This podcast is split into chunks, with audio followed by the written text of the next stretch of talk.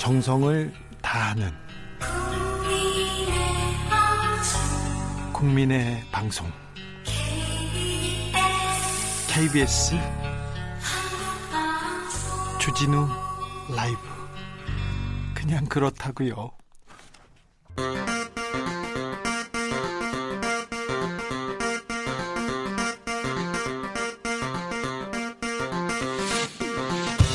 주진우 라이브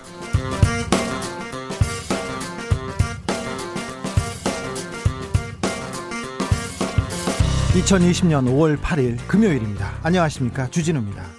세계 인류 기업 삼성에 그동안 없었던 것 바로 노조였습니다. 창사 이래 82년 동안 무노조 경영을 신앙처럼 떠받들던 삼성.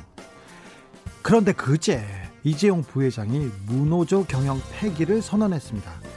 삼성에서 노조를 만들다가 해고돼서 334일째 고공농성을 이어가고 있는 김용희 씨는 이재용 부회장의 사과의 세 번째 단식으로 맞섰습니다. 그동안 삼성의 노조 파괴에 대응해온 민변 박다혜 변호사와 짚어보겠습니다.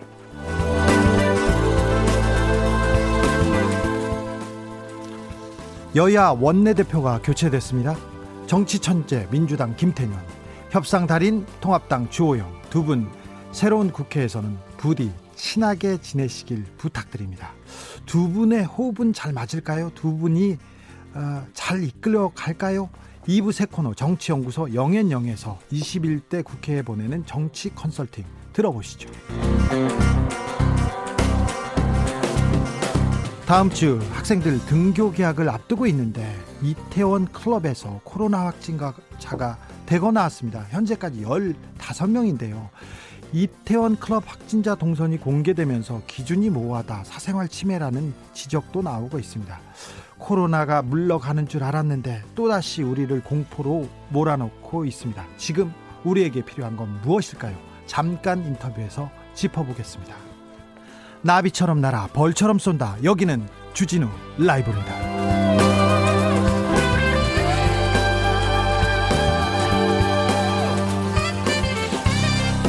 오늘도 자중자애 겸손하고 진정성 있게 방송에 임하겠습니다.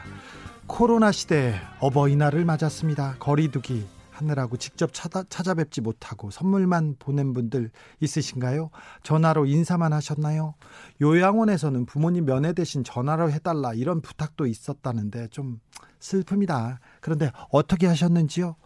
어버이날 최고의 선물은 역시 용돈 이렇게 생각하시는 분 있는데 코로나 시대에 효도가 용돈으로 끝나는가? 아니 선물은 어떤 선물을 주셨나요? 온라인으로만 하셨나요? 여러분들의 어버이날 풍경 궁금합니다. 들려주시기 바랍니다. 샵 9730 짧은 문자는 50원 긴 문자는 100원입니다. 콩으로 보내시면 무료입니다. 문재인 대통령이 어버이날을 맞아서 효도하는 정부가 되겠다고 하는데 우리 주진우 라이브는 청취자에게 청취자 여러분께 효도하는 그런 방송 되겠습니다. 효도하겠습니다. 성심성의껏 다 하겠습니다. 너 같은 자식 둔 적 없다 그러지 마시고 잘 좀 키워주십시오. 제 친필 사인이 담긴 엽서 받고 싶은 분들은 문자로 신청해 주시고요. 유튜브에서 주진우 라이브 검색해서 영상으로도 만나보십시오. 그럼 오늘 순서 시작하겠습니다. 시끄러운 세상, 더 시끄러운 정치, 풀리지 않는 갈등, 꼬이는 일상, 답답하신가요? 저에게 오십시오. 주기자가 여러분의 답답한 속을 뚫어드립니다. KBS 1라디오 주진우 라이브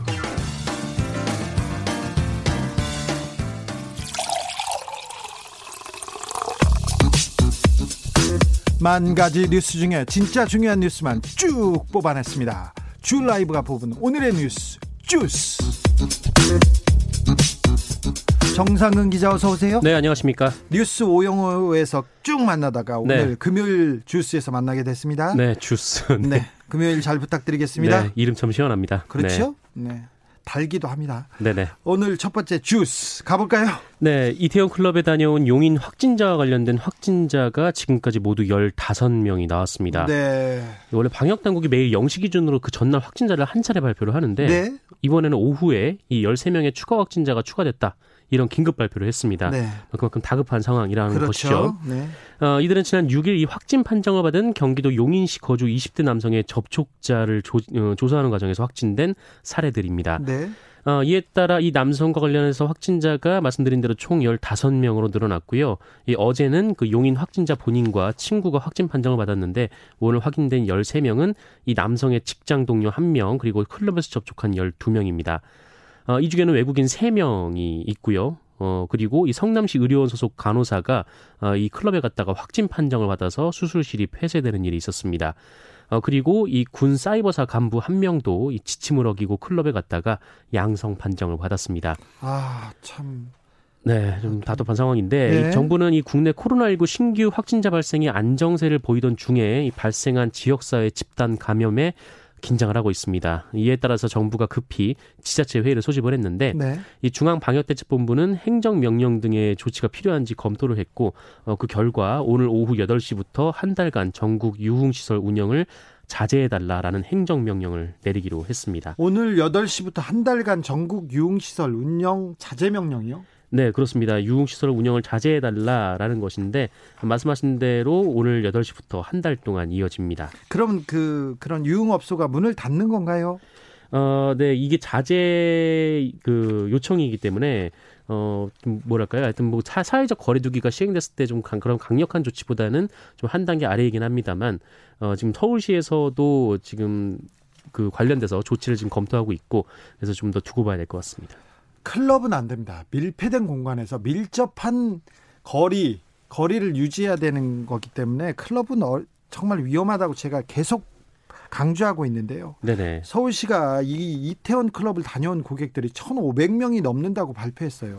아, 네, 그렇습니다. 박원순 서울시장이 오늘 브리핑을 했는데 이 동석한 나백주 서울시 방역 통제관이 지금까지 약 1,500여 명이 해당 업소의 명부에 온 것으로 파악되고 있다 라고 밝혔습니다.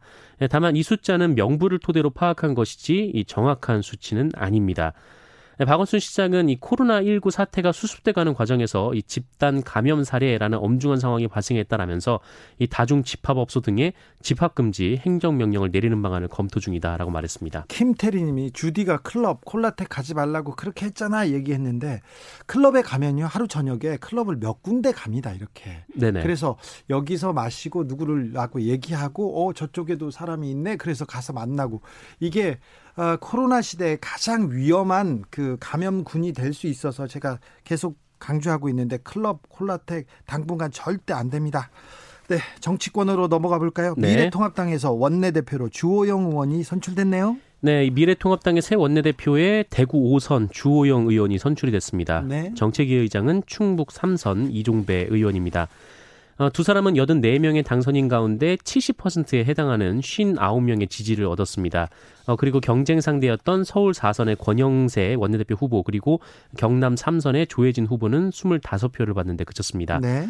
어, 이에 따라 주호영 원내대표는 원내대표뿐 아니라 이 황교안 전 대표의 사퇴 이후 공석인 당대표 권한도 대행을 하게 됩니다. 그 중요한 자리입니다. 네. 이 주호영 원내대표는 인사말에서 뭐 우리 당은 바닥까지 왔다라면서 1, 2년 안에 제대로 하지 못하면 재집권할 수 없고 그야말로 역사에서 사라지는 정당이 될 것이다는 어, 절박감을 갖고 있다라고 말했습니다. 어, 이분이 주호영 의원이 어, 김종인 비대위원장을 모셔와야 된다 이렇게 주장하시던 분이지 않습니까? 네, 이 김종인 비대위에 대해서 비교적 긍정적인 반응을 보였던 분인데 어, 이어진 기자간담회에서 이 문제에 대해서 질문이 나왔어요. 네. 이 문제에 대해서 가급적 빠른 시간 안에 이 총의를 모아서 지도 체제 문제를 정착시키려 한다라고 말을 했는데 어, 김종인 위원장을 언제쯤 만날 거냐 이런 질문에는 뭐 아직까지는 계획이 없다. 다만 가까운 시간 안에 어, 보도록 하겠다라고 말했습니다. 뭐 하지만 이 조기 전당대회가 문제가 있다라고 말한 것으로 보면 김종인 비대위로 가는 좀 그런 수순인 것 같습니다. 네, 서초동으로 가볼까요? 오늘 중요한 재판이 있었습니다. 조국 전 법무부 장관이 오늘 법정에 첫 출석을 했습니다. 네, 그 오늘 오전 서울중앙지법에서 열렸는데요. 이 첫 공판기일에 어, 피고인 신분으로 출석을 했습니다. 음, 조국 전 장관은 법원에 출석하면서 기자들과 만났는데 이 법무부 장관으로 지명된 후에 이 본인을 최종 목표로 하는 이 검찰의 전방위적 그리고 저인망 수사가 있었고 예, 마침내 기소까지 됐다라면서 고통스러운 시간이었다라고 회고했습니다. 어, 그러면서 이 오랜 시간 걸릴 것이지만 지치지 않고 싸우겠다라면서 그 언론 여러분께도 검찰의 공소 사실만을 일방적으로 받아 쓰지 말고 오늘부터 전개되는 법정에서의 변호인 반대 신문 내용도 어, 충실히 보도해 주길 바란다라고 덧붙이기도 했습니다. 네. 오늘 어, 네네. 오늘 재판이 어떤 내용이었죠? 네, 오늘 재판은 그 유재수 전 부산시 경제부시장에 대한 이 청와대 특별감찰 중단을 결정 결정한 것과 관련된 이 혐의를 심리한 것으로 전해지고 있습니다. 네. 어 그래서 이 조국 전 장관 외에 이 백원우 전 청와대 민정비서관 그리고 박형철 전 반부패 비서관도 출석을 했고요. 어, 오후에는 이인걸 전 청와대 특별감찰 반장이 증인으로 불려 나와서 신문이 있었습니다. 굉장히 중요한 증인이고요. 굉장히 네네. 중요한 어, 재판이었었네요. 어, 그리고 조국 전 장관의 부인이신 부인인 정경심 동양대 교수의 보석은 받아들여졌습니다. 오늘. 네, 이 자녀 입시 비리, 뭐 사모펀드 의혹 등으로 구속 기소된 정경심 동양대 교수의 구속 기간이 네 10일에 끝납니다. 그래서 여기 이제 연장을 하려고 검찰에서 구속영장을 어, 추가로 신청을 했는데 어, 그러니까 일종의 이제 혐의를 쪼개서 영장을 신청을 한 겁니다. 이전에 적시되지 않았던 혐의를 이번 구속영장에 적시를 해서 어, 다시 이제 구속을 해달라라는 거였는데 어, 구속영장에 적시된 이 혐의가 그 미공개 정보 이용, 차명 주식거래, 증거인멸 교사 등이었습니다. 어, 이에 대해서 정경심 교수 측 변호인은 어, 주된 범죄 사실을 심리하기 위해서 이 작은 여죄들을 찾아서 구속하는 것은 전형적인 별건 구속이다라면서 반대를 했습니다. 어, 재판부가 심리를 했는데 어, 구속영장을 다시 발부하지 않기로 했습니다. 피고인이 도주할 가능성이 없고 또 증거 인멸의 가능성이 적다라고 이유를 밝혔는데요. 어, 이에 따라서 10일 자정에 풀려납니다. 네. 다음 뉴스로 가겠습니다. 미국이 방위비를 50% 인상해달라고 요구했습니다. 원래는 500%였으니까 조금 네. 낮추긴 했습니다만 코로나 시대 50%면 엄청난 인상액이기도 합니다. 네, 50% 인상해달라라고 하면서 마치 큰 선심을 쓴 듯 그런 태도를 좀 보이고 처음에 있는데. 처음에 500%였으니까요. 네, 그렇습니다. 어, 어쨌든 미국이 한미 방위비 분담금 협상에서 양국이 잠정 합의했던 게 13%였는데 이거를 거부를 한 후 어, 자신들의 최종 제안이다라면서 50% 정도 오른 이 분담금을 요구했다라고 합니다. 어, 어쨌든 이 총, 그래서 총 달라고 하는 방위비 분담금이 13억 달러인데 이게 한 1조 한 5천억 원 정도 되는, 네, 거액입니다. 예. 어, 그, 이런, 어쨌든 뭐 그런 상황인데요. 어, 우리 측은 미국의 최초 요구액인 50억 달러나 이 최근 제안한 13억 달러나 뭐 받아들일 수 없는 액수라는 점에서 별 차이가 없다라는 분위기이고요. 네. 잠정 합의한 13% 인상도 과거 협상에 비춰보면 이례적으로 높은 인상률인 상황에서 50% 인상은 검토할 만한 수준이 아니다라는 겁니다. 어, 게다가 또 미국에서는 지금 뭐 너무 많이 내려서 요구한 거다 뭐 이런 얘기가 나오고 있는데 어쨌든 네. 이러다 보니까 협상 교착 국면이 그 미국 대선까지 이어질 수 있다 이런 우려도 제기되고 있습니다. 네, 장기전이 될 것만 같습니다. 그런 예상이 듭니다. 네. LG가 인도에 설립한 화학 공장에서 가스가 누출됐습니다. 그래서 수천 명의 피해자가 발생했고요. 13명이나 숨졌습니다. 아, 네. 참담한 사고가 발생을 했는데요. 그 어제 LG화학 인도 공장에서 유독가스가 유출이 돼서 공장 인근 주민들 최소 13명이 숨졌습니다.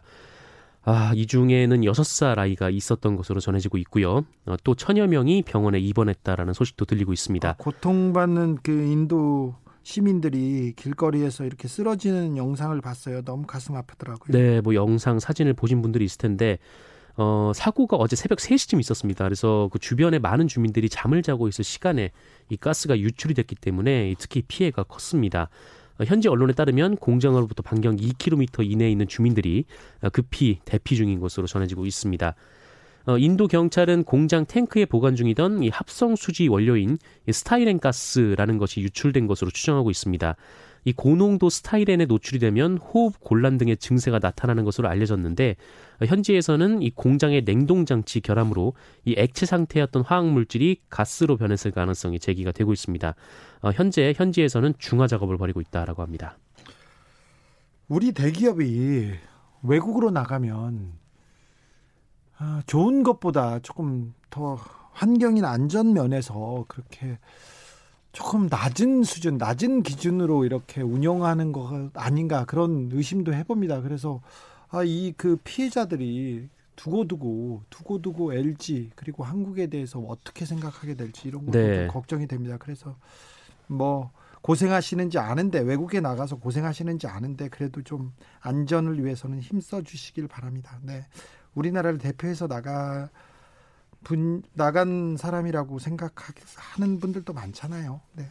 그렇습니다. 일본군 위안부 피해자인 이용수 할머니가 네, 기억 정의학 기억 연대 에 대해서 좀 불만이 많으신 것 같아요. 그래서 진실 공방을 벌이고 있습니다. 네, 그 일본군 위안부 피해자인 여성 인권 운동가 그 이용수 할머니가 이 정의 기억 연대 등 위안부 관련 단체들을 비판했습니다. 네, 어제 대구시 남구의 한 찻집에서 기자회견을 열었는데 이 수요 집회, 그러니까 매주 수요일에 일본 대사관 앞에서 집회를 하는데요. 이 수요 집회에서 돈을 거둔 것을 할머니들에게 하나도 쓴 건 없었다라거나 어, 2015년 한일협정 당시 10억 엔이 일본에서 들어오는데 어, 윤미향 대표만 알고 있었다라는 등 이 30년 가까이 위안부 관련 단체에 이용당했다는 취지의 발언을 한 겁니다. 정의기억연대는 뭐라고 합니까? 네, 어, 공식 입장을 오늘 밝혔는데요. 이 모금 사용 내역은 정기적인 회계 감사를 통해서 검증받고 있다. 그리고 어, 공시 절차를 통해서 공개를 하고 있다라는 겁니다. 이 시민들의 후원금을 피해자 할머니들을 지원하는 데 사용하고 있고 어, 각 피해자 할머님들에게 1992년에는 250만 원씩, 1995년에는 약 한 4,400여만 원씩을 전달을 했고 2015년 어, 한일 위안부 합의가 발표된 이후 끝까지 일본 정부의 위, 어, 위로금 수령을 반대하면서 싸워주셨던 그 이용수 할머님을 비롯한 피해자 8명에게 시민들의 모금으로 조성된 기금 그 개인당 1억 원을 지급했다라고도 덧붙였습니다. 이 정의기억연대는 그 이용수 할머님의 기자회견을 안타까운 마음으로 지켜봤다라면서 그 일본군 위안부 피해자들의 인권과 명예 회복을 바라며 이 정의기억연대 운동을 지지하고 연대 오신 분들의 마음에 어, 놀라움과 의도치 않은 상처를 드린 점에 대해 사과한다라고 밝혔습니다. 예, 아울러 윤미향 전 이사장이 대표직을 사임하고 국회의원 비례대표로 출마하게 되었을 때 어, 이용수 할머니께서 축하하는 마음과 함께 가족을 떠나보려는 서운함과 이 섭섭함을 당연히 느끼셨을 것이라면서 충분히 이해하고 또 깊게 새겨야 할 부분이다라고 말했습니다. 네, 안타까운 소식인데 이 뉴스를 전하게 되는 일부 신문과 일부 방송은 굉장히 즐거운 기색으로 좀 전하고 있어요. 그리고 일본 내 언론들이 특별히 이 뉴스에 관심이 많은 것 같습니다. 앞으로 진행 사항도 좀 들려주세요. 네, 알겠습니다. 지금까지 주스의 정상근 기자와 함께했습니다. 감사합니다. 네, 고맙습니다. 3909님이 지난번에 코로나 100일 자축 방송할 때 제가 지금은 그럴 때가 아니라고 했는데 자축했다가 이런 사태가 벌어졌습니다. 자축을 누가 했죠? 어떤 사람이 했죠? PD도 진행자도 반성하고 사과하고 긴장의 끈을 놓지 말고 앞으로는 섣부른 낙관론도 펼치지 말아야 됩니다. 섣부른 낙관론 금물이고요. 예. 어, 긴장의 끈을 놓지 말아야 되는 것도 저 동의합니다. 그런데 지금 자축하고 그런 방송 어떤 방송인지 모르겠습니다. 네. 어, 긴장의 끈을 늦추지 말아야 된다는 그 청취자분의 의견 네, 새겨 듣겠습니다. 9755님 어떤 방송이 누 어떤 진행자가 그랬나요? 네, 저희는 절대 안 그렇습니다. 저희는 항상 긴장하고 코로나19 시대 끝날 때까지 절대 콜라텍 못 가게, 클럽 못 가게 계속 외치겠습니다. 9755님, 우리 아이들 학교 가야 되는데 정말 협조 좀 해주세요.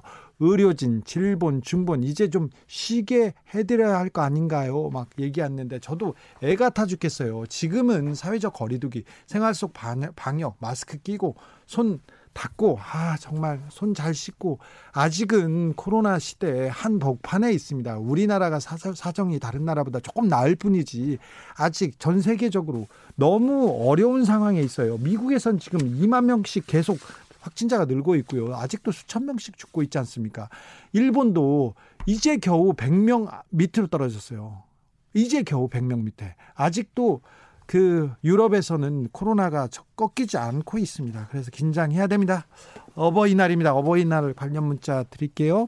김민영님은 현금 보내드렸더니 두 분이서 한우 사서 구워 드신답니다. 여기 요즘 어버이날에 좀 모범 답안처럼 이렇게 보입니다. 현금을 선물로 드리는 분들이 많은데, 음, 부모님이 가장 좋아하신답니다. 그런데 저는 다른 것 주는 게 어, 선물을 드리거나 뭐 다른 마음의 징표, 뭐 약속 이런 게 더 좋지 않나 그런 생각을 해봅니다. 제가 항상 돈이 없어가지고 그런 걸로 대신했었거든요. 아, 제가 부모님 마음을 몰라서 그러는지 잘 모르겠습니다. 0502님, 낳아주셔서 감사합니다. 이 말을 부모님이 제일 좋아해요. 꼭 그렇지만은 않을 것 같은데요. 네. 네. 아니 부모님이 막 혼내고 그랬을 때 왜 낳았냐고 그런 얘기는 하셨을 거 아니에요. 낳아주셔서 감사합니다. 네. 네. 꼭 그렇지만은 않을 것 같은데 그렇게 얘기하시는 걸 보니 부모님을 존경하고 좋아하시는 분이 많네요. 훌륭하십니다. 박상우님 홍삼과 신사임당 두 장 드렸어요. 아, 5만 원짜리 두 장. 세상에 모든 걸 드려도 아깝지 않은데 제가 드릴 수 있는 게 많지 않은 현실이네요. 네. 아유, 뭐 훌륭하십니다. 부모님한테 이렇게 마음을 전하면 됐죠. 부모님이 좋아하셨을 거예요. 네. 6964님, 아항, 오늘은 주진우 라이브 참 멋지게 외치셨네요. 연습 많이 하신 게 보이네요. 아직 멀었습니다. 주진우 라이브, 그게 그렇게 어렵습니다. 주진우 라이브.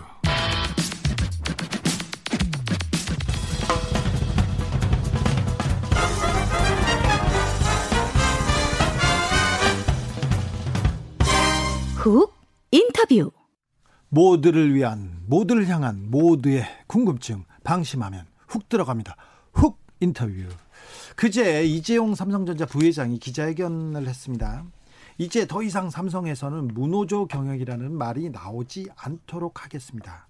삼성은 창사 이래 80년 동안 80년 넘는 기간 동안 문호조 경영을 이어왔습니다. 삼성의 노조 잔혹사. 아, 생각하면 끔찍한데요. 이제는 마침표를 찍을 수 있을까요? 앞으로 과제 짚어보겠습니다. 민변에서 삼성 노조 파괴 대응팀 에서 활동하고 계신 박다혜 변호사 모셨습니다. 안녕하세요. 네, 안녕하세요. 박다혜입니다. 네. 어, 삼성 관련 일을 하셨고 민변에 계신데 제가 박다혜 변호사님 처음 뵙니다. 네, 제가 좀 더 활동 열심히 해야겠습니다. 아니 아니 그런 게 아니라 네. 네 삼성의 노조 파괴 대응 팀이 삼성 노조 파괴 대응팀이 민변에 꾸려질 만큼 이 그 문제가 좀 그, 심각한가요? 네, 그렇습니다. 사실 삼성 민변에 이제 노동위원회가 있는데요. 노동위원회 안에서 특히 삼성의 노조 파괴 문제가 심각하다라고 변호사들이 생각을 해서 따로 대응팀을 만들었습니다. 네. 활동이 좀 잘 되고 있나요? 어, 뭐, 제, 처음에 수사 진행하고 재판을 할 때는 꽤 활동을 많이 했는데, 네. 최근에는 아무래도 얼마 전에 그 이재용 씨가 사과하기 전까지는 조금 활동이 주춤했다가 다시 저희 활동들이 좀 필요한 시점이 온 것 같습니다. 삼성이 노조를 뭐 어떻게 다뤘나 이게 그 정치자분들이나 국민들은 잘 몰, 모르시는 분들이 많은데요. 최종범 씨란 분이 계셨어요. 염호석 씨란 분이 계셨는데 삼성에서 노조를 만들려고 했죠. 그랬더니 회사에서 감시하고 미행합니다. 그리고는 어 회사를 못 다니게 하죠. 못 다니게 합니다. 그래서 노조 탄압에 항의하니까 그 다음에는 감시하고 미행하고 공권력이 동원됩니다. 그래서 그 두 분은 목숨을 끊으셨어요. 그런데 염호석 씨는 경찰 목숨을 끊고 장례를 집에서 그 가족들이 그리고 동료들이 이렇게 치르려고 했더니 경찰을 시킵니다. 삼성이 경찰을 시켜서 장례식장 벽을 부수고요. 노조 그 염호석 씨의 시신을 탈취해 가서 장례를 자기네들끼리 치러버립니다. 이게 불과 몇 년 전에 있었던 일입니다. 아, 이렇게 좀 끔찍한 일이 노조 파괴 역사가 좀 있었습니다. 네. 그런데 이재용 부회장께서 노조 무노조 경영을 종식하겠다 이렇게 말했는데 어, 어떻게 보셨어요? 사실 뭐 대국민 사과를 했다 이렇게들 언론에서도 이야기하고 삼성이 주장을 하는데 사실 사과를 한 것인지에 대해서 저는 좀 의문이 있습니다. 사과, 오히려 예. 네, 사과인데 사과 아닌 사과 같은 사과. 네, 오히려 이제 본인의 어떤 포부를 밝히는 대국민 담화, 뭐 네. 입장문 같다는 생각이 좀 들었습니다. 네. 어, 재발 방지 요구에 따라 설치된 그 삼성 준법 감시위원회에서 이렇게 사과하라고 했잖아요. 근데 네. 그걸 따랐고 사과를 이 삼성에서 사과를 한 거면 또 의미도 적지는 않습니다. 의미가 있습니다. 그렇죠. 아무래도 뭐 삼성, 삼성을 대표한다라고 하는 총수 총수가 나와서 어 뭐 유감을 표하고 고개를 숙였죠. 사과라는 단어를 쓰기도 했습니다. 근데 네. 실제 이제 그 사과문의 내용을 보면 이제 많은 언론들과 많은 분들이 지적하지만 특히 노조 파괴 무노조 경영 관련해서는 어, 죄송합니다. 물 드시고 하세요. 천천히. 네. 목이 메이네요. 네. 그 시대의 변화 뭐 이런 말을 운운했습니다. 그러니까 네. 시대의 변화에 부응하지 못해서 죄송하다 이런 이야기를 했는데 그렇다면 과연 무노조 경영이 언제는 합법이었고 어, 어, 헌법에 적적 적법한 절차였는지 그거에 대해서 의문을 제기하지 않을 수 없고요. 그러니까 사실 사과를 했다라고 보기에는 좀 부족한 여러 방면으로 부족하다 생각이 듭니다. 삼성의 노조 파괴 역사가 좀 깁니다. 근데 2013년에 심상정 정의당 대표가 S그룹 노사 문건 전략, 노사 전략 문건이라고 노조 파괴 전략 문건을 이렇게 공개했어요. 그때도 수사가 진행되지 않았으면 하는 둥 마는 둥 했습니다. 그런데 지난해 12월이었죠. 지난해였죠. 갑자기 노조 파괴 관련된 그 수사가 진행됩니다. 네, 정확히 말하면 수사가 진행된 건 18년 4월 경입니다. 그때 MB가 전 이명박 전 대통령의 그 비자금 아 뇌물 관련 수사를 진행하다가 이제 이 관련의 수사가 진행. 그렇죠. 제가 다스는 누구 겁니까 하고 네. 분홍색 보따리를 들고 막 다녔지 않습니까? 그래서 이명박 대통령에 대한 수사가 진행됐는데 이명박 대통령의 소송비를 김경준한테 돈 내놔라 그 소송비를 삼성에서 대신 냈습니다. 근데 삼성에서 대신 냈다는 정확한 그 물증이 있어서 압수수색을 하러 갔어요. 압수수색을 하러 갔는데 삼성 본관의 모든 컴퓨터와 모든 자료가 치워져 있었습니다. 그렇죠. 근데 어떤 분이 문 앞에서 컴퓨터를 하나 끼고 있어요. 가슴에다 이렇게 끼고 이건 안 돼, 이건 안 돼. 그렇게 그런 시선으로 수사관을 쳐다봤대요. 그러니까 수사관이 그거 뭡니까? 이렇게 했더니 이건 안 됩니다. 절대 안 됩니다. 그랬는데 그걸 열어봤더니 노조 탄압의 역사가 노조 탄압의 실적이 이렇게 쌓여 있었던 거예요. 삼성에서는 노조를 어떻게 탄압하느냐, 어떻게 감시하느냐가 실적이에요. 어떤 부서는 아예 일이 그, 그 네, 부서잖아요. 맞습니다. 경찰을 채용합니다. 경찰대 출신. 근데 그분들을 채용해서 뭘 하냐면 노조 탄압하지 않습니까? 그렇죠. 감시하고.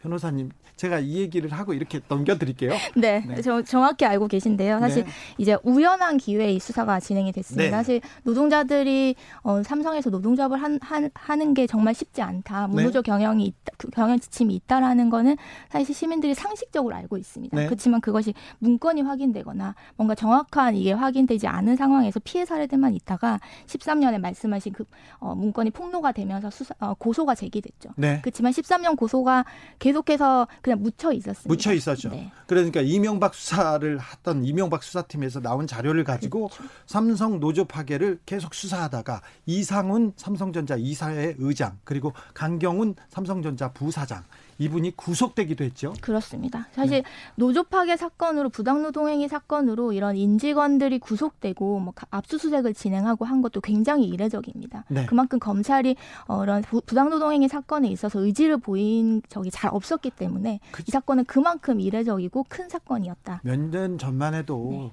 검찰에서 삼성 관련된 내용이 나오지 않습니까? 그럼 고개 돌리고 수사 안 했잖아요. 그렇죠. 네, 안 했잖아요. 네. 어, 이번 삼성 수사에 대한 검찰 그리고 그 진행 과정을 보면 아, 참 검찰이 좀 열심히 한다 그런 부분도 보이죠?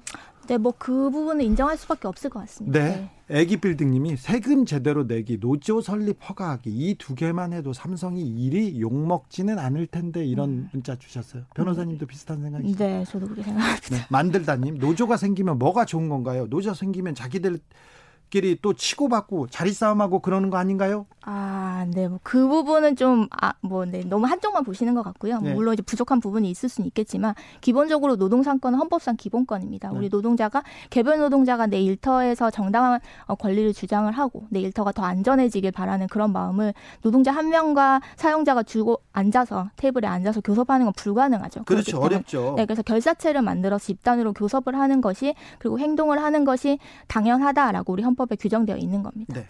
노조가 없으면 어, 사장이나 지휘부에서 어 저 직원 나 마음에 안 들어 그러면 잘라 그러면 잘랐을 때 그 직원이 이 문제를 자기 권리를 찾기 위해서 정당하게 이렇게 그 주장을 펼치거나 싸우기 어렵습니다. 그렇죠. 그런데 노조가 있으면 그런 부당 노동 행위가 어렵죠. 그럼요. 네, 그런 측면도 있습니다. 조선일보 사설에 이런 내용이 나옵니다. 삼성마저 삼성마저 노조로 인해 경쟁력을 잃게 되면 그 책임은 누가 지나 이런 구절이 있는 사설이 있더라고요. 어떻게 보시나요? 네, 그걸 보고 저 깜짝 놀랐는데 네. 어떻게 이 맥락과 이 상황을 이렇게 해석할 수 있는지 약간 조선일보다 어, 대단하죠. 네. 네, 그런데요. 어떻게 좀 놀랍죠? 네, 그렇습니다.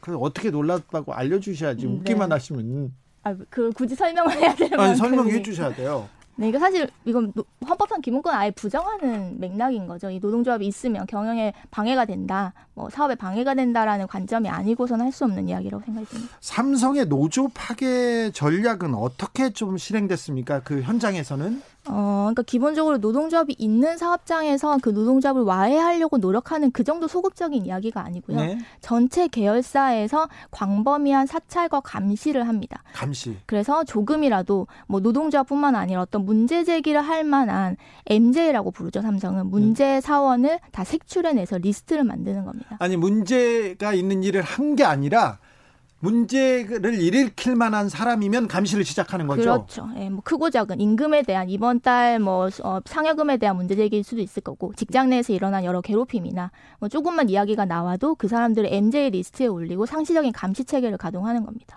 그래서 삼성에서는 임직원들이 시민단체에 기부금을 냈지 않습니까? 후원을 하거나 나는 어떤 정치인이 좋아 이렇게 후원했지 않습니까? 그러면 그 리스트를 다 확인해서 저 사람 문제 사원이 될 것 같다. 저 사람 나중에 문제를 일으킬 수도 있어. 그래서 감시했잖아요. 그렇죠. 그게 이번 판결이 나오면서 사실 좀 부차, 부차적으로 확인된 내용들입니다. 그러니까 시민사회 어떤 시민사회를 어, 불온단체로 지정을 하고 그 리스트를 만들고 그 단체들의 후원한 직원들의 명단을 또 만들어서 그들 역시 MJ가 된 그런 사례입니다. 아 MJ 네. JY MJ 그런 거 되게 좋아해요. 그런 거 같습니다. 뭐 NJ고요. 네. 노, 노조는 NJ라고 부르고요. 노조는 NJ라고. 네네. 뭐 삼성에서는 그렇게 이니셜을 부르는 게 좀 좀 특별한데요.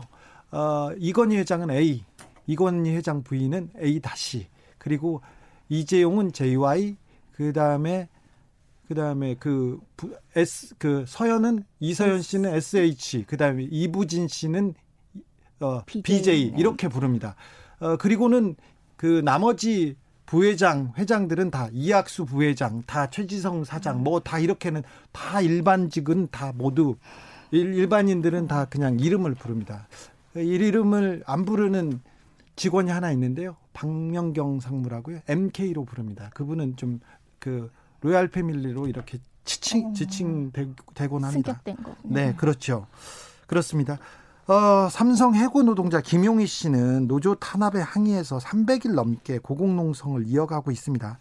이런 분들에 대한 그, 그 보상, 이런 분들에 대한 문제 해결, 이것이 노조 어, 노조 종식의 첫걸음이 돼야 된다는 지적도 좀 있습니다. 네, 맞습니다. 그러니까 사실 사과라는 것이 단순히 사과라는 단어를 쓰고 고개를 숙이는 것이 아니라 과거에 어떤 일들을 했고 그에 대해서 잘못을 인정을 하고 그래서 이 사람들을 피해받은 사람들에 대해서 어떻게 이 상황을 되돌릴 수 있니 조금이라도 배상할 수 있을지 그리고 앞으로는 어떤 재발 방지 대책을 마련할지까지를 포함하는 것이 사과인데 사실 김용희 씨뿐만 아니라 지금 얼마 전에 판결이 난 작년에 법원에서 판결이 난 그 사업장에서 이미 해고된 사람들도 있습니다. 네. 그 사람들에 대한 복직도 아직 안 이루어지고 있고 실제 어용 노조를 삼성이 이용을 해서 삼성 에버랜드에서는 민주 노조의 교섭권을 박탈을 했습니다. 그렇죠. 근데 그 여전히 어용 노조와만 교섭을 하고 있는 상황. 아니 그러니까 삼성의 노조 무노조를 이제 선언했다 이렇게 할 그 이게 말이 안 되는 것이 삼성에는 노조가 있습니다. 그런데 네.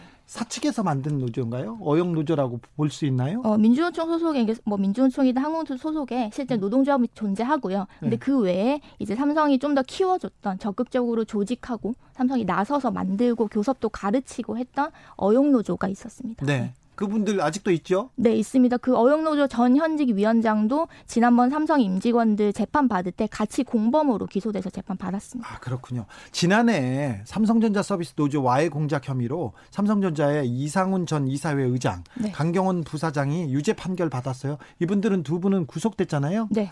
이 재판은 어떻게 돼가고 있습니까? 어, 그 두 분뿐만 아니라 총 다섯 명이 구속이 됐죠. 삼성 임직원이. 근데 어, 전체 한 4, 50명이 1심에서 유죄 판결을 받았고 예. 지금 항소심 모두 진행 중입니다. 근데 항소심에서 이분들 전부 무죄 주장하고 있습니다. 지금요? 네. 아니 근데 사과를 해놓고 뒤에서는 무죄 주장하고 있어요? 네, 그래서 이 사과 직후에 혹시 항소심 변론 진행하는 중에 입장을 바꿨냐, 혐의 사실에 대한 입장이 바뀌었는지 확인했는데 바, 바뀐 상황은 없습니다. 어, 이분들이 지금 이게 말이 안 되잖아요. 그렇습니다. 왜 네, 그러면 왜 사과를 해? 문호조 경영 이제 종식하겠다고 했는데 네. 뒤에서는 또 좀 다르군요. 그래서 이게 사과가 사과인지에 대한 확인이 사실 여러 차례로 필요할 것 같습니다. 아, 네. 앞으로 해결해야 될 삼성 문제가 또 있습니까? 이 어... 문제는 또 어떻게 해결해야 합니까? 사실 좀다 연결되는 문제일 텐데요. 삼성 내부에 이제 노동조합이라는 건 사실 삼성의 어떤 여러 가지 권력을 견제하는 내부 장치 중 하나라고 생각이 드는데요. 근데 삼성에서 뭐 반올림과 같은 여러 단체에서 문제 제기를 있었지만 네. 그 안에서 노동자들이 안전할 권리, 건강할 권리에 대한 어, 그 부분은 사실 아직까지도 많은 부분이 해결되지 않은 채로 남아 있습니다. 그 협력업체를 포함하면 정말 많은 노동자들이 그곳에서 일을 하고 있는데 안에서 어떤 구체적으로 알 권리가 보장되거나 어떤 내용들 을 주체적으로 확인하는 과정들이 지금 어, 결여된 상태에서 삼성이 일방적으로 제공하는 정보에 기대서 이런 일들이 일어나고 있는 거거든요. 그래서 아무래도 노동조합이 좀더 어, 민주적으로 설, 그 조직이 되고 그리고 안에서 노동자들이 자신들이 안전할 권리를 좀 챙겨가는 과정들이 필요할 것 같습니다. 그럴까요? 네. 삼성이 좀 달라지긴 하겠죠? 달라지길 기대하고요. 달라지도록 좀 만들 필요가 있을 것 같습니다. 국가대표 기업이 될 만한 삼성 그런데 국가대표급 존경을 받지는 못하는 것 같습니다. 그런데 어, 삼성 본관 주변만 이렇게 둘러봐도 삼성의 문제로 이렇게 거리에 내야 나앉은 사람들이 이렇게 많다는 걸 좀 되돌아보면 삼성의 앞날, 앞길이 좀 보이지 않을까 그런 생각도 해봅니다. 네. 여기까지 듣겠습니다. 지금까지 민변의 삼성 노조 파괴 대응팀 박다혜 변호사였습니다. 감사합니다. 네, 감사합니다.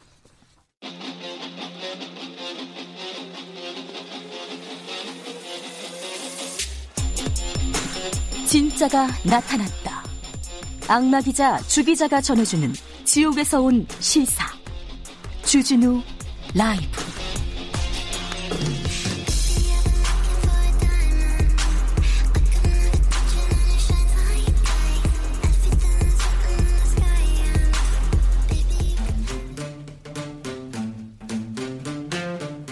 청년이 보고 듣고 느끼는 정치. 그것이 궁금하다. 청년에게 묻는다. 요즘 뭐하니?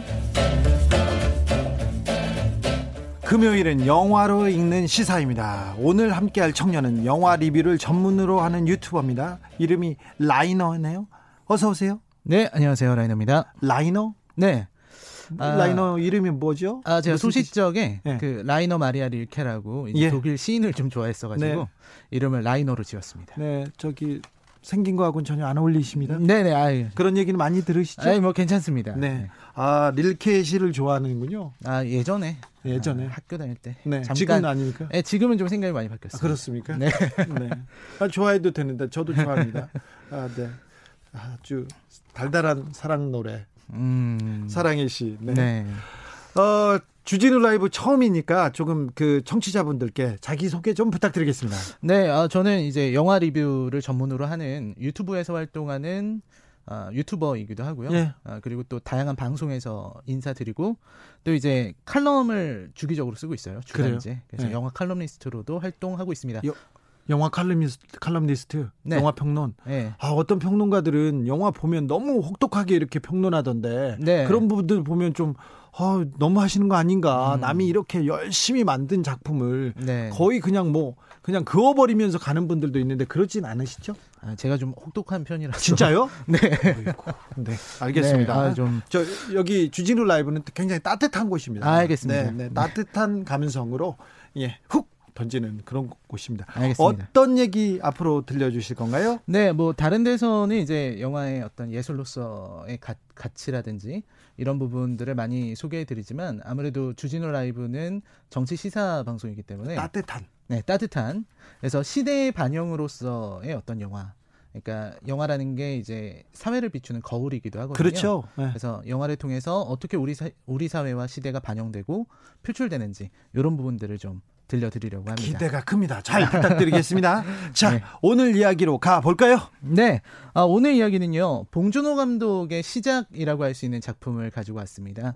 지리멸렬. 네, 지리멸렬이라는 네. 겁니다. 보진 못했어요. 아, 보지 못하셨군요. 얘기는 많이 들었습니다. 네. 아, 사실 봉준호 감독은 잘 아시겠지만 이 1인치 자막의 장벽을 넘어서서 시네마의 언어로 세계와 소통한 그런 감독이시죠. 아, 네. 네. 그리고 아, 그런 어떤 천재적인 연출 능력과 뭐 이런 부분들도 있지만 무엇보다도 그가 사회를 바라보는 그 비판적인 시각 그리고 어떤 날카롭죠. 계급, 네, 그런 어떤 계급 구조를 선명하게 드러내는 방식이 네. 그거를 보다 보면 정말 히, 기생충에서 그 희망조차 없는 계급 구조의 그 견고함이 전 세계 사람들에게 다 통용이 됐던 거예요. 네, 설국 설국령 열차에서도 그렇죠. 앞칸으로 가기 위한 그 계급 계급 음. 간의 투쟁 아, 그렇죠. 그리고 그 안에서의 갈등 이런 게 음. 극명하게 보여지죠. 네, 그렇게 극명하게 보여지는 요소들이 결국은 어, 시대를 넘 시대를 반영하고 또 이제 세계를 넘어섰다라고까지 말할 수 있겠는데요. 그렇죠. 이런 어떤 봉준호 감독의 그 시작이 많은 분들이 이제 첫 상업 영화를 플란다스의 개라고 알고 계시고 그렇죠. 그게 맞지만 네. 그 전에 단편 영화가 있었습니다. 지리멸렬 네. 어떤 내용인지 어떤 이야기를 담고 있는지 가보지요. 네, 이 지리멸렬이라는 영화는 총 4개의 에피소드로 구성되어 있습니다. 그중에서 단편 옴니버스네요? 네, 옴니버스 영화예요. 그 중에서 첫 번째 에피소드가 이제 바퀴벌레라는 영화예요. 네. 이 바퀴벌레라는 에피소드는 연세대 심리학과 교수가 등장을 합니다. 교수. 네, 연세대 심리학과 교수인데 이 교수님이 이제 그 길 가다가 여학생을 보면 좀 따라가기도 하고 조금 이상해요. 네. 근데 자기 연구실에서 아, 이렇게 커피 잔을 딱 들고 굉장히 기품 있게 어, 경건하게 앉아서 펜트하우스라는 네. 그런 약간 예전에 야한 잡지를 네. 보고 있는 겁니다. 네. 어, 너무 집중해서 보다가 어, 수업 시간이 좀 늦었어요. 예? 그래서 그냥 대충 놓고 수업 강의를 하러 들어갔습니다. 네. 근데 아 유인물을 두고 온 거죠. 네. 여학생한테 어 자네 내 연구실 가서 그 유인물 좀 가져오게 네. 이렇게 얘기를 한 겁니다. 근데 퍼뜩 생각이 든 거죠. 아 내가 책상 위에 펜트하우스를 놓고 왔는데. 예. 그래서 그냥 헐레벌떡 뛰어가는 거예요. 예. 뛰어가서 그 여학생을 잡는 순간에 여학생이 거길 들어가니까 옆에 있던 책을 집어서 던져서 이 펜트하우스 위로 떨어지게끔 던지는 겁니다. 네. 그러니까 이제 여학생이 물어보죠. 도대체 무슨 일이에요, 교수님? 그러니까 아 바퀴벌레야. 아, 네. 요게 이제 첫 번째 에피소드 네. 바퀴벌레입니다. 바퀴벌레. 네. 이두 번째 에피소드는 네. 이제 그 골목 밖으로라는 에피소드예요. 네, 여기에 조선일보 논설위원이 나오시죠? 네, 그렇습니다. 네. 조선일보 논설위원이 나오는데 아, 일단 이 조선일보 논설위원은 아침에 조깅이 취미입니다. 네. 이게 94년도 작품이거든요. 네. 그래서 그때 당시 어떤 대통령의 YS 조깅했죠? 네, 그 조깅을 이어받았는지 추리닝도 똑같은 추리닝을 입고 네. 아, 조깅을 하고 있어요. 네. 그러다가 이제 남의 집 대문에 딱 가서 지치니까 쉬면서 거기 이제 우유 주머니 있지 않습니까? 네. 거기서 그냥 우유를 꺼내서 마시는 거예요. 제 친구도 옆집 우유를 이렇게 맨날 훔쳐 먹는 음, 친구가 있었어요. 그렇죠. 근데 어느 날 학교에 왔는데 눈이 이렇게 한쪽 눈이 이렇게 멍들어가 있더라고요. 매일 매일 같이 우유를 빼먹다가 한 번은 손을 넣었는데 물컹하더래요. 음. 주인 아저씨의 손이 잡힌 거죠. 음. 그래서 이렇게 당했는데 이분은 어떻게 됩니까? 아 이분은 이제 쭉 마십니다. 네. 그리고 딱 앉아서 마시고 있는데 신문을 돌리는 배달원이 오는 거예요. 네. 배달원이 오니까 어 자네 신문 좀 주게. 예, 조선일보입니다. 네. 신문을 받고 그러니까 이 배달원은 당연히 이 집 주인이라고 생각하는 거죠. 그렇죠. 그러니까 어 자네도 우유 하나 먹어. 그래서 우유를 줍니다. 네. 그리고는 신문 확인하고 자기는 가요. 네. 가는데 이제 문이 딱 열리죠. 아. 아줌마가 나옵니다. 네. 나와서 아 너였구나. 예. 누군가 했더니 맨날 너였구나. 근데 이제 그 상황을 조선일보 논설위원이 안 가고 구석에서 여러 보고 있는 거예요. 그렇군요. 그때 이제 배달원이 조선일보 논설위원과 추격전을 벌입니다. 네. 나 아니고 저예요. 그렇죠. 아 저놈 잡아라 하면서 네. 막 달려가는 거죠. 네. 그 장면이 이제 흔히 채플린 영화 보는 것처럼 굉장히 네. 우스꽝스럽게 막 뛰어가는 모습들이 나와요. 네. 아 그리고 나서 이제 다음 날 이제 도망가고 조선일보 논설위원은 살아남았습니다. 네. 그리고 다음 날 그 집 앞에 조선일보 사절 이게 딱 붙어 있죠. 그렇게 끝나나요? 네, 그게 이제 두 번째 에피소드. 조선일보 편집국을 그 이렇게 묘사한 영화 중에 내부자들이라는 영화 아, 나오는데, 그렇죠. 네, 음. 거기에서 논설위원인가요? 주필 음. 편집국장 이렇게 얘기하다가 막 어, 대사가 진행되다가 갑자기 일본 말로 이렇게 얘기하지 않습니까? 네네네. 그때 어, 굉장히 음. 그 장면을 보고 이렇게 뭐 충격을 받았다는 언론인들이 음. 많았습니다. 조선일보 기자들 음. 특별히 충격받더라고요. 음. 그런 일이 좀 있었거든요, 예전에는. 아, 네. 네. 어, 다음 에피소드는요? 네, 다음 에피소드는 이제 고통의 밤이라는 에피소드인데요. 네. 이 고통의 밤의 주인공은요. 서부지검의 부장검사님입니다. 검사 나온다. 언론 검사. 네, 네, 나와야죠. 이 검사님이 이제 처음 시작은 어떤 가든에서 어, 이제 대접을 받고 있습니다. 네. 네. 고기를 잔뜩 드신 거죠. 네. 이제 그분은 이제 아마 접대를 하시는 분은 계속 고개를 숙이면서 아 뭘 잘 부탁드린다고 계속 어, 얘기를 하고 있어요. 네, 바래다 준다는 걸 거절하고 나는 뭐 택시 타고 가겠다. 네. 그랬는데 택시는 잘 안 잡히고 그래서 버스를 타고 갑니다. 예. 아 그때 막 무슨 오발 영화 오발탄 보는 것처럼 네. 이렇게 가는데 가다 보니까 이분이 급동이 마려우신 거예요. 아, 아 예. 급, 급, 네. 여기는, 급, 아니, 아, 그렇죠. 네. 여기는 네. 급변하는 정세까지는 괜찮은데 그런 건 안 됩니다. 아, 여기는 격조 있는 방송입니다. 알겠습니다. 네. 네. 급 어떤 네, 네. 대변이 네. 큰 일이 좀 필요해서 네. 아, 어떻게든 내 집 봐야 된다. 네. 꼬마한테 화장실 물어보니까 공중 화장실 얘기해 주는데 네. 뭐다 닫혀 있는 거죠. 네. 그래서 어. 그 아파트에다가 똥을 아 똥이래 네. 대변을 놓는 겁니다. 네. 그 대변을 놓는데 이제 그 아, 경비 아저씨가 네. 오셔서 막 뭐라고 하고 네. 그러니까 거기다 대고 이제 내가 누군지 알아? 막 나 부장 검사야 그러는데 네. 술 취한 사람이 대변 놓고 있는데 네. 그걸 누가 믿겠어요? 네. 말이 안 되잖아요. 예. 그런 그런 상황에서 이제 결국 이 사람이 복수하겠다고 예. 신문지 줬는데 예. 신문지에다가 놓지 않고 그냥 바닥에다 놓고 도망갑니다. 도망가요? 네. 일단 도망가는군요. 네, 이게 자, 이제 고통의 방. 교수 그리고 조선일보 논설위원 그다음 부장검사 그 다음은요?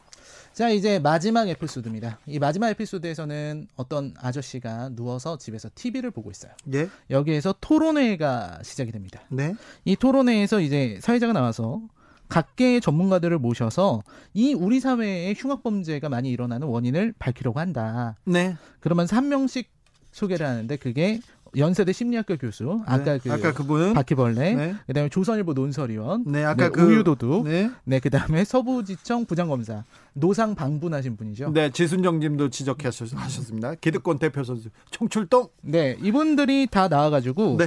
이제 이 사회가 왜 이렇게 됐는가를 자기들이 이제 얘기를 하는 거예요. 네. 그래서 심리학과 교수 같은 경우는 뭔가 이 흉악 범죄의 원인이 외설적인 대중문화에 있다. 아 예. 그러면서 일본 영화 음악 얘기하면서 펜트하우스 국내판 이런 거 들어오면 안 된다. 이렇게 얘기합니까? 네, 그렇게 얘기를 하는 거죠. 네. 그다음에 이제 부장 검사 같은 경우는 이제 어, 문민 정부 이후로 작은 범죄들이 늘어나는 게 문제다. 강하게 법을 적용해서 이런 뭐 신호 신호 위반 같은 작은, 작은 범죄부터 범죄. 작은 작은 범죄부터 그렇죠. 잡아야 된다. 네. 그다음에 이제 논설위원회 말이 대박입니다. 네. 아, 이분은 그냥 기승전 가정교육이에요. 가정교육? 아, 다들 가정교육을 못 받아가지고 이런 범죄들이 벌어지는 거다. 이렇게 얘기를 하는 거죠. 네. 그렇게 얘기를 하고 이제 이 방송이 어, 모든 전국으로 퍼지고 있다는 걸 보여주면서 네. 봉준호 감독의 이야기는 끝이 납니다. 아, 6944님, 교수, 언론 간부, 검사, 봉 감독님 살아있다는 게 살아있는 게 대단하네요. 이렇게 얘기하시는. 네. 그러니까 단편 때부터 이제 봉준호 감독의 이런 어떤 문제의식. 사회 비판적인 문제 의식 이런 것들이 드러나고 있었다는 거죠. 네. 어, 한편의 영화로 우리 사회를 일찍이 그냥 꿰뚫어 보고 있는 것 같습니다. 그때는 그렇게 봉테일 그렇게 디테일하지 않고 깊이도 없었을 텐데 아무튼 문제 의식이 계속 있었던 것 같습니다. 어, 그렇죠. 오늘 첫 예, 첫, 네. 첫, 첫 코너였는데요. 네네. 첫 번째 방송이었는데 어떠셨어요? 아 오늘 좀 정신없이 이 영화 얘기를 하느라 아니 정신없지는 않았어요. 아, 재밌었습니다. 네. 아, 재밌었습니까? 네. 네. 아, 좀 재밌게 잘 했으면 좋았겠다. 는 생각이 듭니다. 좋았습니다. 다음 네. 주도 제가 기대가 큽니다. 아, 감사합니다. 네. 요즘 뭐하니 영화 리뷰 전문 유튜버 라이너와 함께 했습니다. 감사합니다. 네, 고맙습니다. 노브레인의 그것이 젊음 들으면서 주진우 라이브 1부 마무리하겠습니다. 저는 6시 2부에 돌아오겠습니다. 절망감은 두둑한 그대